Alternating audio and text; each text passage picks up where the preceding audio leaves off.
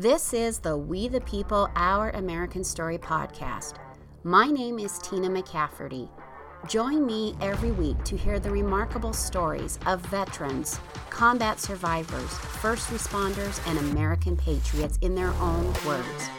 If you are pro freedom and pro America, you are in the right place. We the People Our American Story is the podcast for Americans who fiercely and unapologetically love America.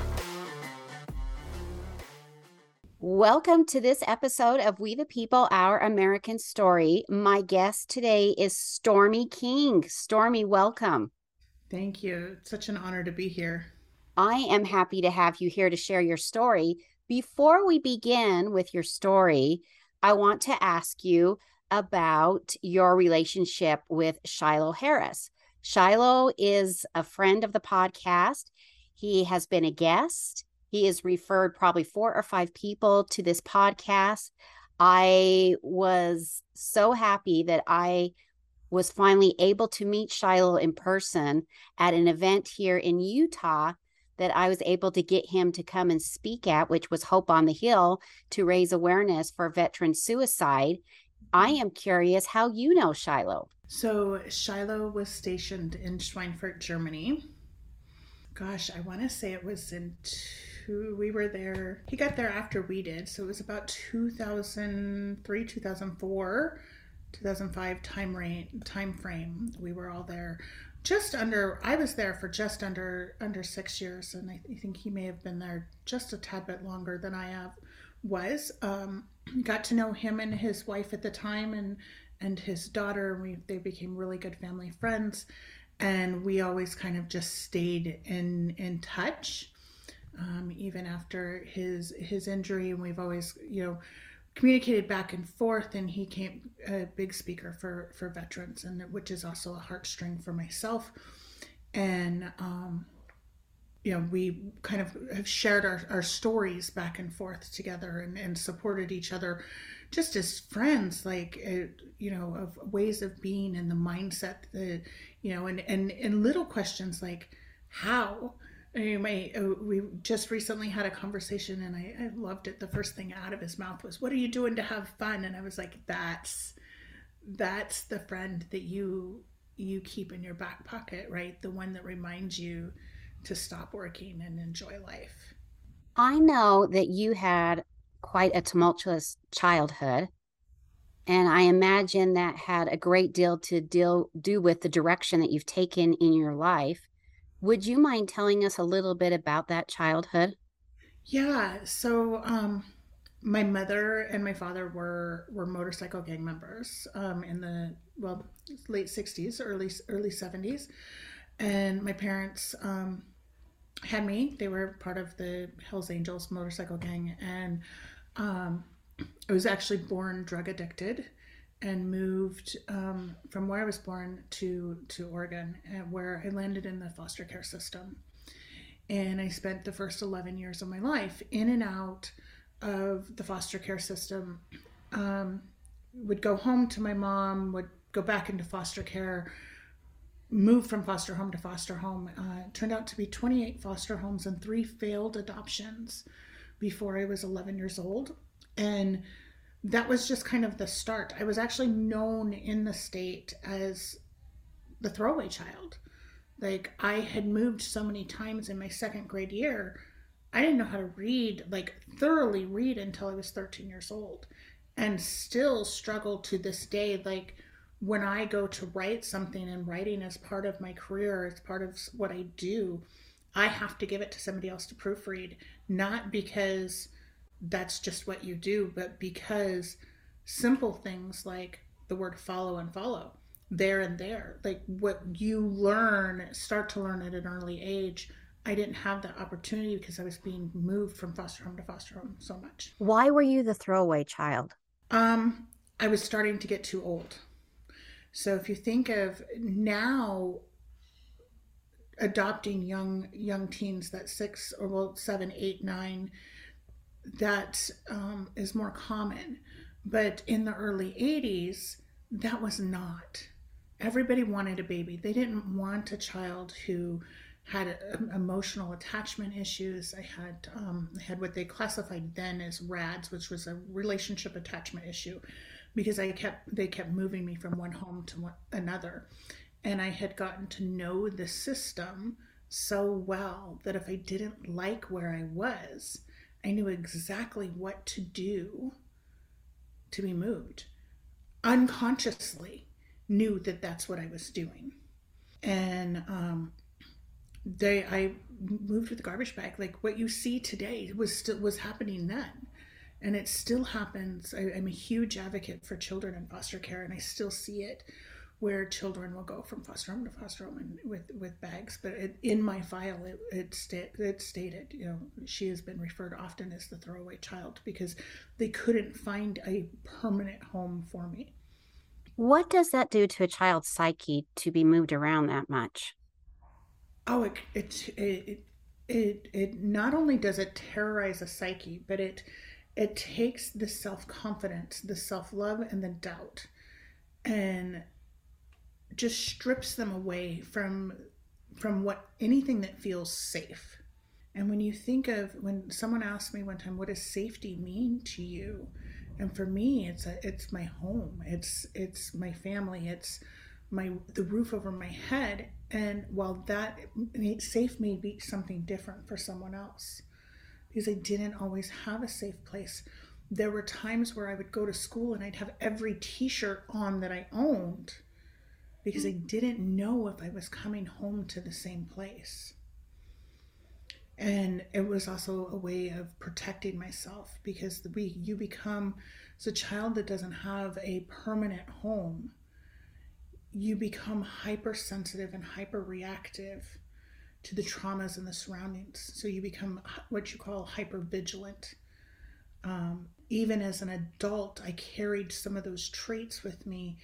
Um, I have traveled across the world, and and I remember going some across Germany with my sister, uh, my foster sister, and I was driving, and I could tell her everything around me that you know oh did you see the bird that was landing in the middle of the field? But i was driving down the road because i was so hyper vigilant of my surroundings and that was not military training. That was what i learned as a small child. I imagine too it's very lonely because you don't want to form any attachments to the families you're with to any friends because you don't know when you're going to leave. Or just the opposite. Really so one of two things will happen, especially for small children, is they you they won't attach at all, or they will over attach and sometimes over attach to the wrong people. So for me, excuse me, for me, everybody became mom. Even my friends as parents were mom. Because I didn't know what mom really meant. To me, as a small child, mom was just the female, adult female you know everybody was my sister everybody was you know the aunt because you kept you know kept getting i just kept getting moved from home to home. So there was not clear boundaries around relationships and what those relationships would look like. Were you ever adopted? I was finally adopted um, when i was 11 years old um, that turned into a failed adoption. I ended up running away from home in my early teens and where did you go when you ran away? I left the state. I went like four states away. Did you have help? Were you on your own? Um, I had help from a, a boy that I thought was loved me, whatever. Remember, I had these relationship attachment issues. And so I was still very young and very, very impressionable. That took me, that ended me up in a whole different world. Were you alone then the rest of your teenage years? No family? Yeah. How did you survive? How did you provide for yourself? You know, I look back now and I I, I thank God all the time.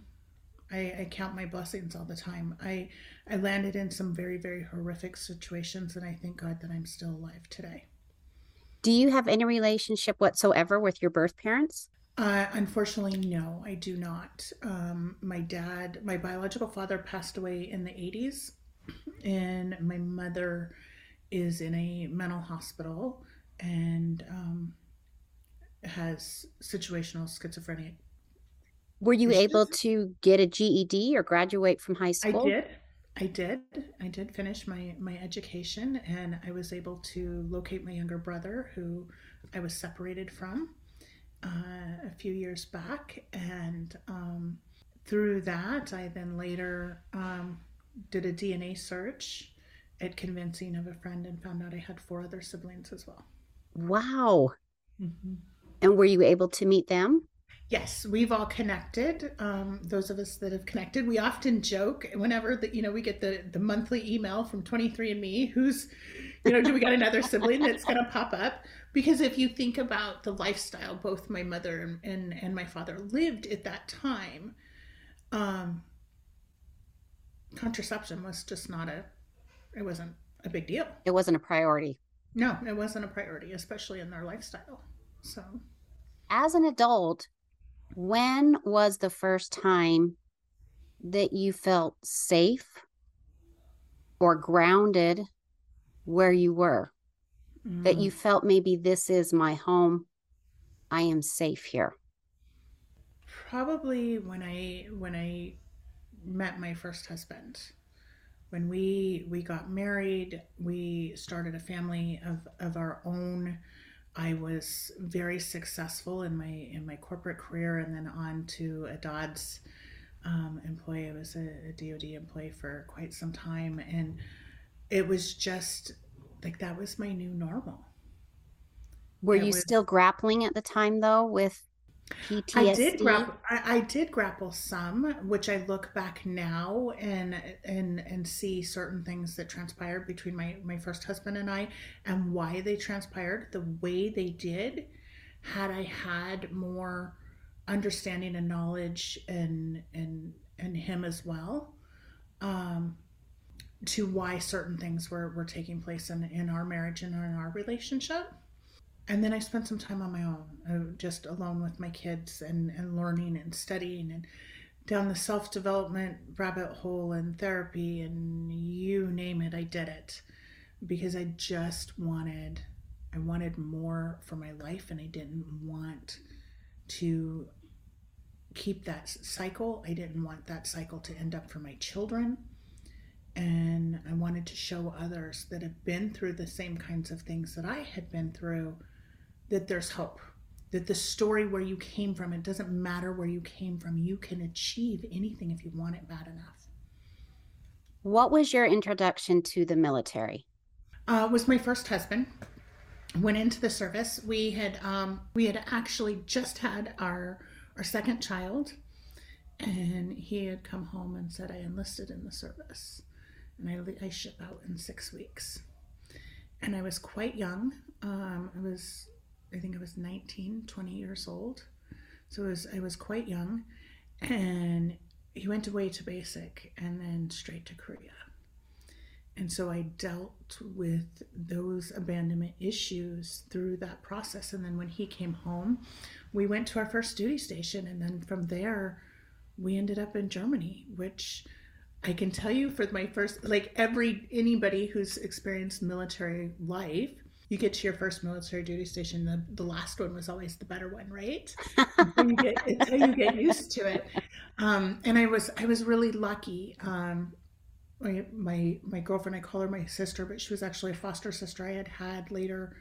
Um, her and I have stayed in touch uh, over the 35 plus years, and her and her husband were also stationed overseas. Um, and so we were there together, and that was really good for both of us and created a lot of stability for both of us during that time. What did you learn about the military that maybe you didn't realize before? Ooh. No, that's a good question. I had never really been exposed to the military world before. Um, it's a giant family. Like we took care of each other. Uh, some of my fondest memories, you know, I think back and of, of deployments where us wives coming together and hey i've got this dish. Can you make this dish? And you know it was dinner. My my older kids often joke that dinner was always a constant potluck at our house because we all came together and and and it was you know our own village to raise the kids while spouses were gone i'm wondering when you maybe realized that you were living too much with your traumatic childhood and you had to do something different to pull yourself out of that. Can you remember the time when you knew you had to make a change? When my first husband and I divorced.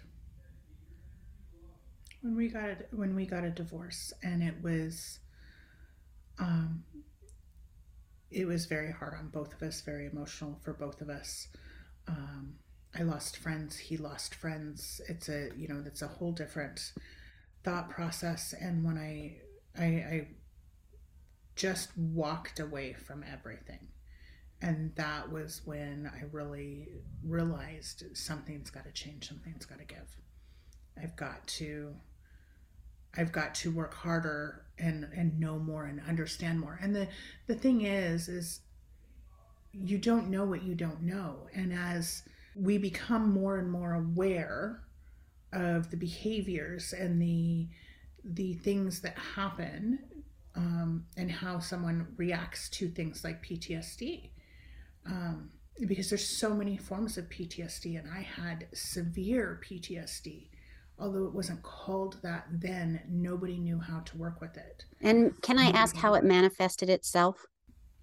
Oh, I, anger, I acting out, um, acting out sexually, acting out, you name it. I I went through the gamut. I did the things. I spent the money freely and didn't know, you know, I, there was just all different kinds of of, of ways, irrational irrational behavior. Um, the relationship pieces for my for my first husband, he would leave and I would go through what I didn't understand then was this abandonment. While I was supporting and doing all the things, I always had this, well, he's not going to come home.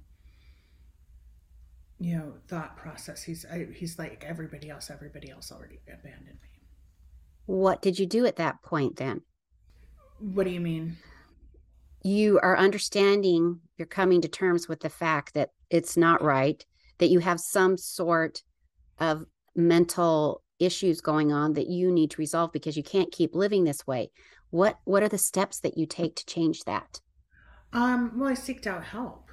I i, I seeked out um i seeked out therapy and i seeked out therapists who had were that were interested in and knew had a knowledge and understanding of working with adults who had severe traumatic childhoods. What kind of work is involved there? How long does it take? I'm sure it's not a overnight and you're done. Oh, it, it wasn't it wasn't. It was it was persistence. It was a lot of phone calls. It was a lot of um, self advocacy you know and it was in in you know i i thank my first husband all the time because it was his uh, his urging you know go talk to somebody there's there's more here. It was at his urging. And has that led you to the work that you do today? It has. Which is what?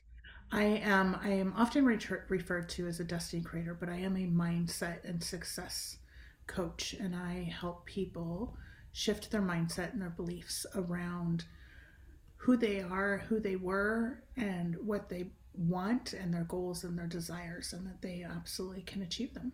And how do you do that? Can you walk us through some of those steps? it's, it's kind of a, a, process, but I facilitate a program called Thinking into Results, which is a, a program uh, that was created by Sandy Gallagher and Bob Proctor. It's been around for about 50 years. Um, but even just, I just finished a program called Destined that I facilitated with a group, and we go through values for for that particular program I take you through values and we go through what are your importances of your values. We break down your self belief, those limiting beliefs, and why you're telling yourself them.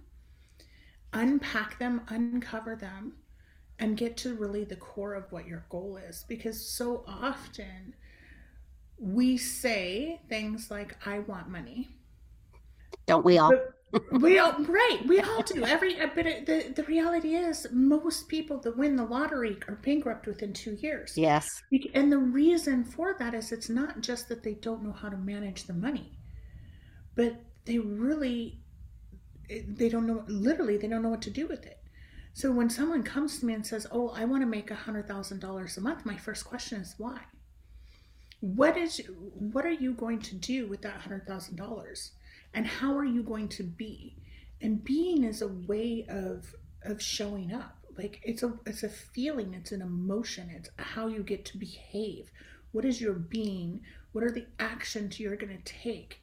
How do you show up in the world? How do you give back? And how do you stand for other people? And so often I take people through a kind of a core exercise of like, you've just had your best year and now you've got to donate. Who's that money going to? And you walk in, and it's it's a little bit longer than that, but you walk in and you you hand them the CEO the check of the nonprofit, and they said, "Oh my gosh, thank you. We were just getting ready to close our doors." And you get to see the ripple effect of who you get to become by stepping into your goal, by stepping into your purpose. What people don't think about is they they will poke fun or make be judgmental when someone says, "I want this car. My goal is this car." And and especially in a, a very masculine world, we we do that. You know, oh, that you know. But what they don't understand is by working towards that car, they've now got that car. That car does what?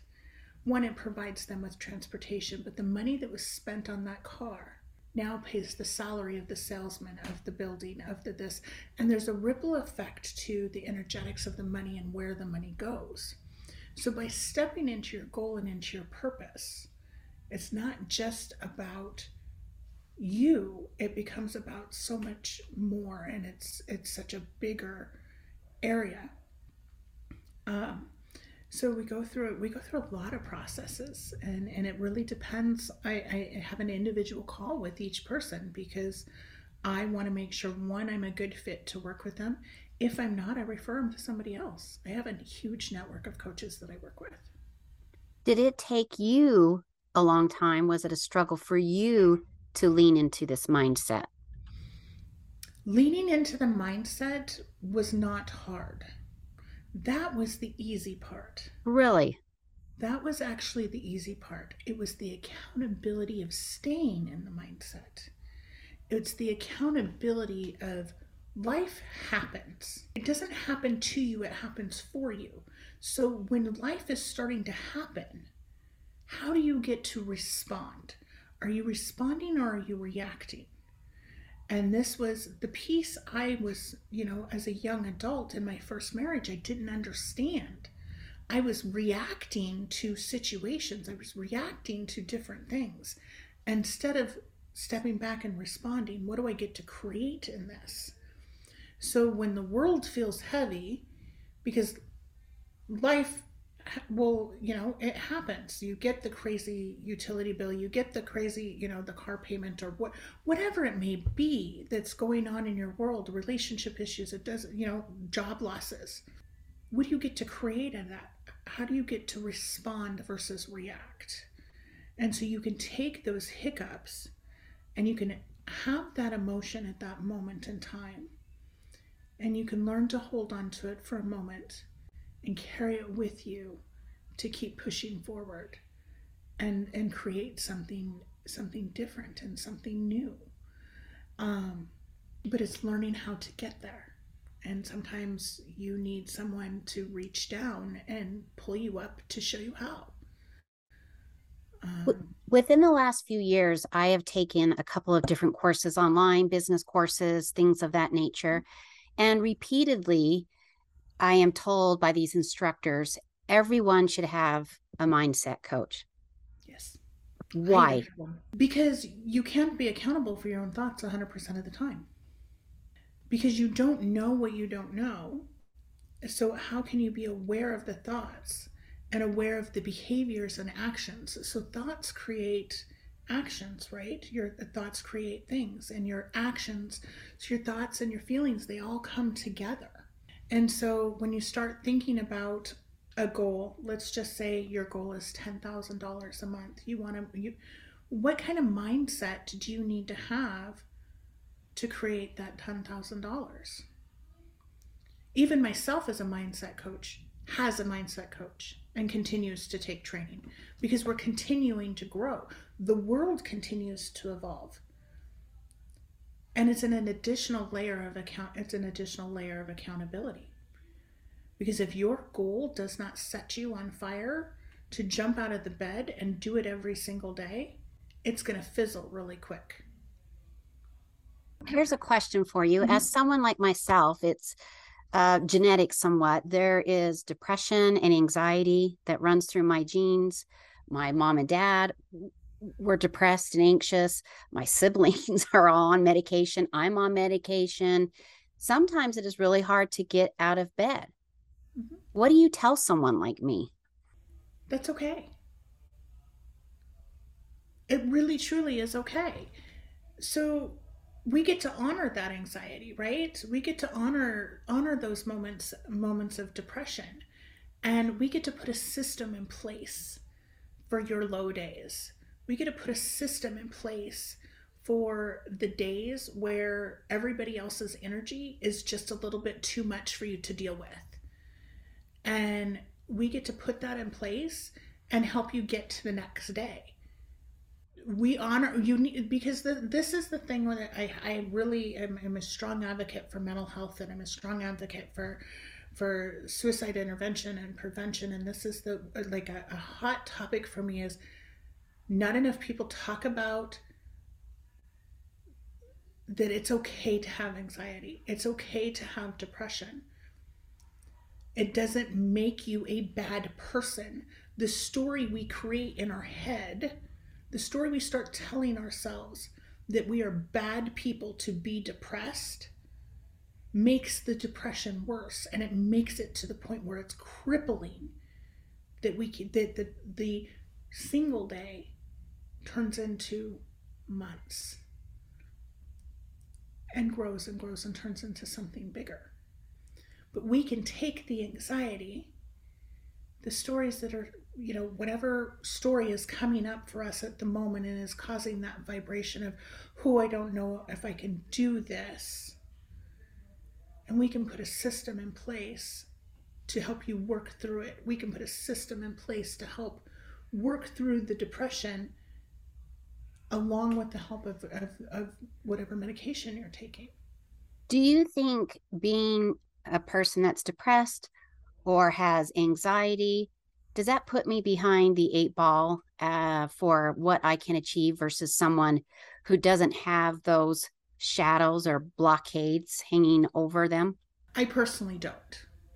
I personally don't because we, as someone who has, has anxiety themselves, someone who has struggled with depression in their life, we learn coping mechanisms and coping skills and situational stuff that those who have never had those situations have ever had to deal with. It's kind of like imposter syndrome. Imposter syndrome is a big word that's really, really popular right now. Mm-hmm. And one of the things I was taking another another course with um, with my girlfriend uh, Melanie, and she's an ADHD, ADHD mindset coach, and she is phenomenal. I have a couple of kids with that. I do too. and she she talked we were talking about how we have this strive for perfection and this is where our anxiety starts to come in right we have this strive for perfection if it's not perfective if we're not perfect we can't do it so then we pick it apart and we pull it apart and we pull it apart and we pull it apart but here's the here's the thing Imposter syndrome was actually identified by two female psychologists in 1978. More women struggle with imposter syndrome and anxiety than anybody else because we're inherently ingrained to do so. I can see that because if I feel like a task is too big, I can't, I have a hard time picking it apart. I want to do all of it. And if I can't, then I'll just sit in front of the TV because it creates paralysis. Yes, exactly. Paralysis I have that a lot. Absolutely. So that's where we would put a system in place there. So think about, and I, I, I work with a lot of a, a, lot of people who have this around going live, live videos, doing TikToks, whatever that kind of stuff. Oh, what if someone makes fun of me? Who cares what they, someone else says? They just be, boosted your algorithm. But, That's true. and and and I heard Melanie say this, and it was it was so spot on. I actually I, we got done recording. I was like, oh my gosh. She's like, to stop your imposter syndrome I want you to visualize yourself diffusing a bomb. And she said, I know for a fact, Stormy, I've seen your news feed. I know for a fact you cannot do it. But I know in that visualization, you can walk yourself all the way through it based on what you think it is. She goes, do that and then go to your life. The minute you start to get that anxiety, and I was like, that's an odd one, but what she was saying by using that as an, as an example. If you can imagine it, you can do it. And you are the expert in the material that you're working on. You're the expert. You have the knowledge, the voice, the sound that somebody needs to hear at that moment. Do the video, post it up, don't ever rewatch it again. Respond to the comments. What can I expect from Stormy as a coach. What does that mean exactly? Well, it depends on a, to what degree we're coaching. So, for example, if you were coming into um, into our my main program, thinking into results, it's a it's a eight month. We have it set up for for underneath myself and a couple other facilitators. It's an eight month program. It is twelve pre recorded lessons by Bob Proctor himself, and then we have weekly facilitations that come into play in study groups and, and all of the all of the things. And then i also do some one-on-one coaching and that is um, conducive to what the client needs.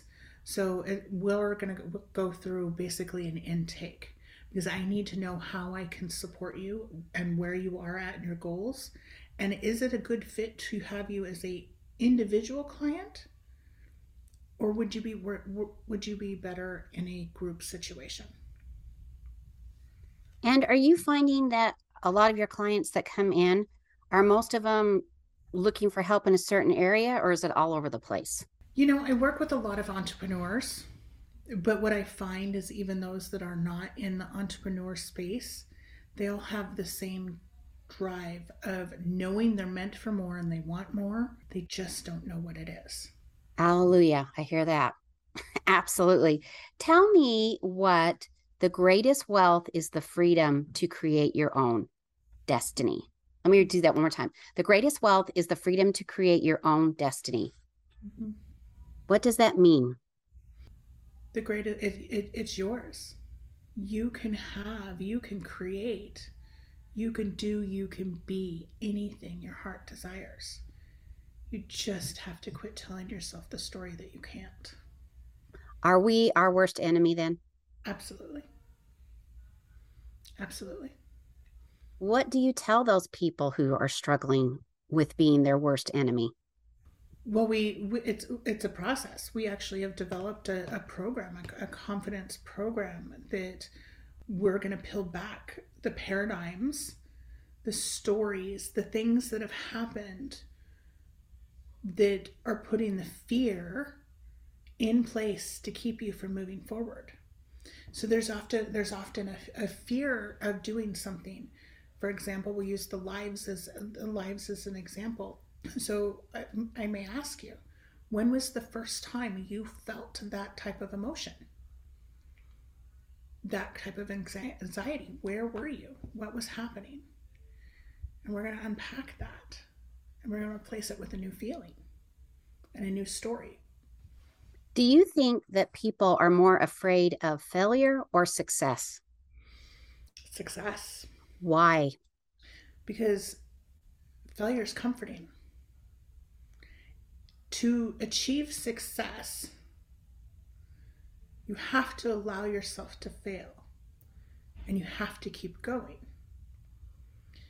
It's just like the person who wins the lottery who's bankrupt in six months. He was poor to start out. And while you would think it's not comfortable to be poor, that is his comfort zone. So he's stuck in this bubble that you, he only is aware, only knows what he knows. So now this is why there's so many people have this yo-yo uh, with with money or with with all kinds of things. You start to get a little bit of success. People think success is a straight line. It's not. It's like up and down in a big, huge, giant yarn ball. But what happens is the first time they fail. Oh, see, I can't do it. Told you. That's not me. Gonna work.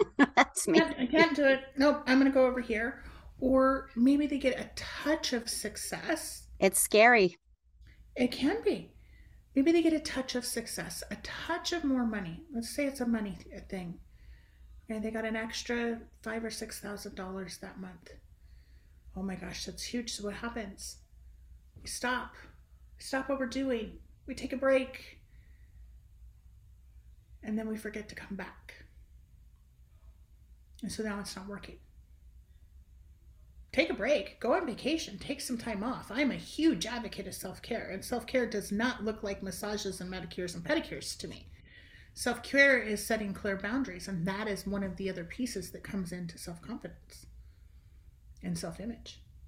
Do you think that anyone can be anything in this country? Yeah, within reason. What does that mean within reason? Well, I mean, I, I guess I, I, I have no desire to be president, but maybe I guess if I wanted to, I could. But I mean, if I really truly believe, no matter if you want something bad enough, you are going to figure it out. You will find a way to make it happen. I like that. You you you really will. There was um, I was actually just on a, a training a little bit earlier today, and um, it was actually with Tony Robbins, and he was talking about the gentleman who, for 16 years, he was digging for gold, and he couldn't find the gold, and he couldn't find the gold, and he couldn't find the gold, and he couldn't find the gold. Well, if you start asking the audience, and he did, he started asking everybody, how many would you have given up at six months? How many would you have given up at a year? How many of you would have made it to the 16 year mark? At the 16 year mark, the man found over a billion dollars worth of gold. So, how often do you throw in the towel on what your goal really is, on what your desire is, on what your purpose is, because it's not coming fast enough?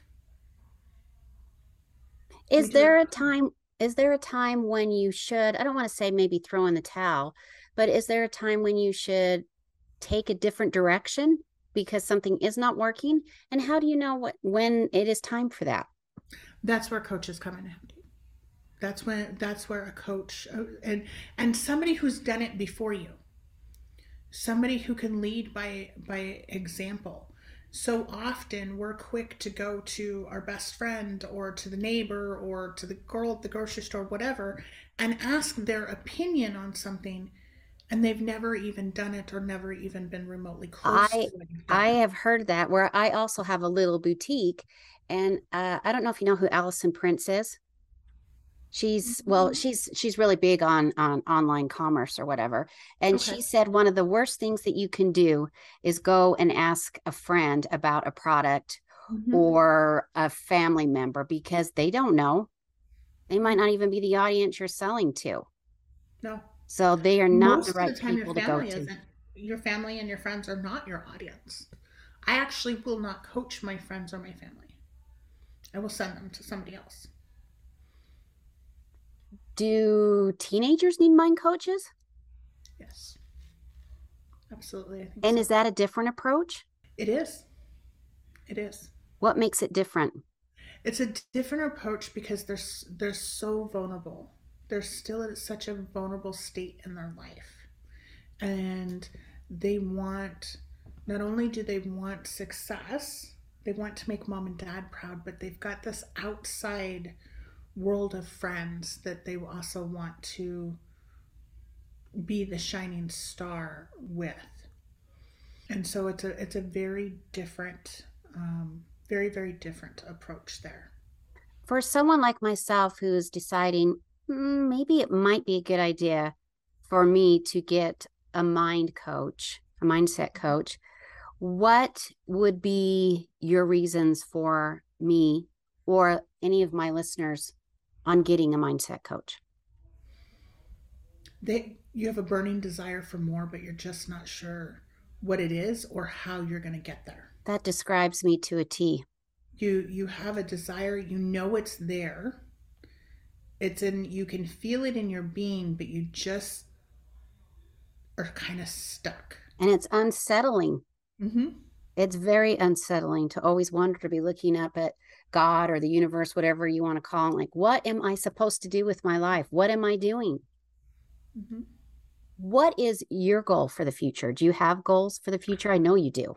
I do. I actually am. My current goal right now is to help fund 300 tiny home communities across North America for homeless vets and domestic violence victims. Are you working with a specific organization on that? I have not found one yet. I have one that I've spoken with out of um, out of LA, and I actually have a builder out of Canada who has offered to come down and help. Um, but that is my my goal is to to be able to help fund that at the end of the year. That is a huge goal. Both are very have heartstrings um, to them. Uh, with both my husbands being vets, a lot of my friends being being vets, um, such as Shiloh and, and many others, um, and my my biological mom being a DV victim herself and got lost to homelessness and never regained. You know, a home is is safety, and sometimes something just small like that can make a big difference. What does the military community mean to you? It's a sense of home. It's just a, it's, it, it just, it makes me smile when I even think about it. It was, it was, it's family. It's family. And I think they are the ones who deserve, I mean, all of us deserve help, but for those who have sacrificed and given so much, we know that Shiloh sacrificed a great deal. They are the ones who deserve the as much help as they can get in any capacity. Absolutely. Where can we find you online and on social media? The fastest way to find me on social media is usually either on Facebook um, under uh, Stormy Art King or Stormy King. Um, in Instagram, it's Influencing Destiny. You can find me on my website. It is being redone. It is not my. it is my.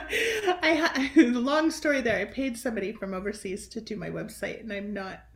It's not my favorite. It's not my best work. And I'm not a techie. I couldn't do it. I couldn't figure it out uh, myself.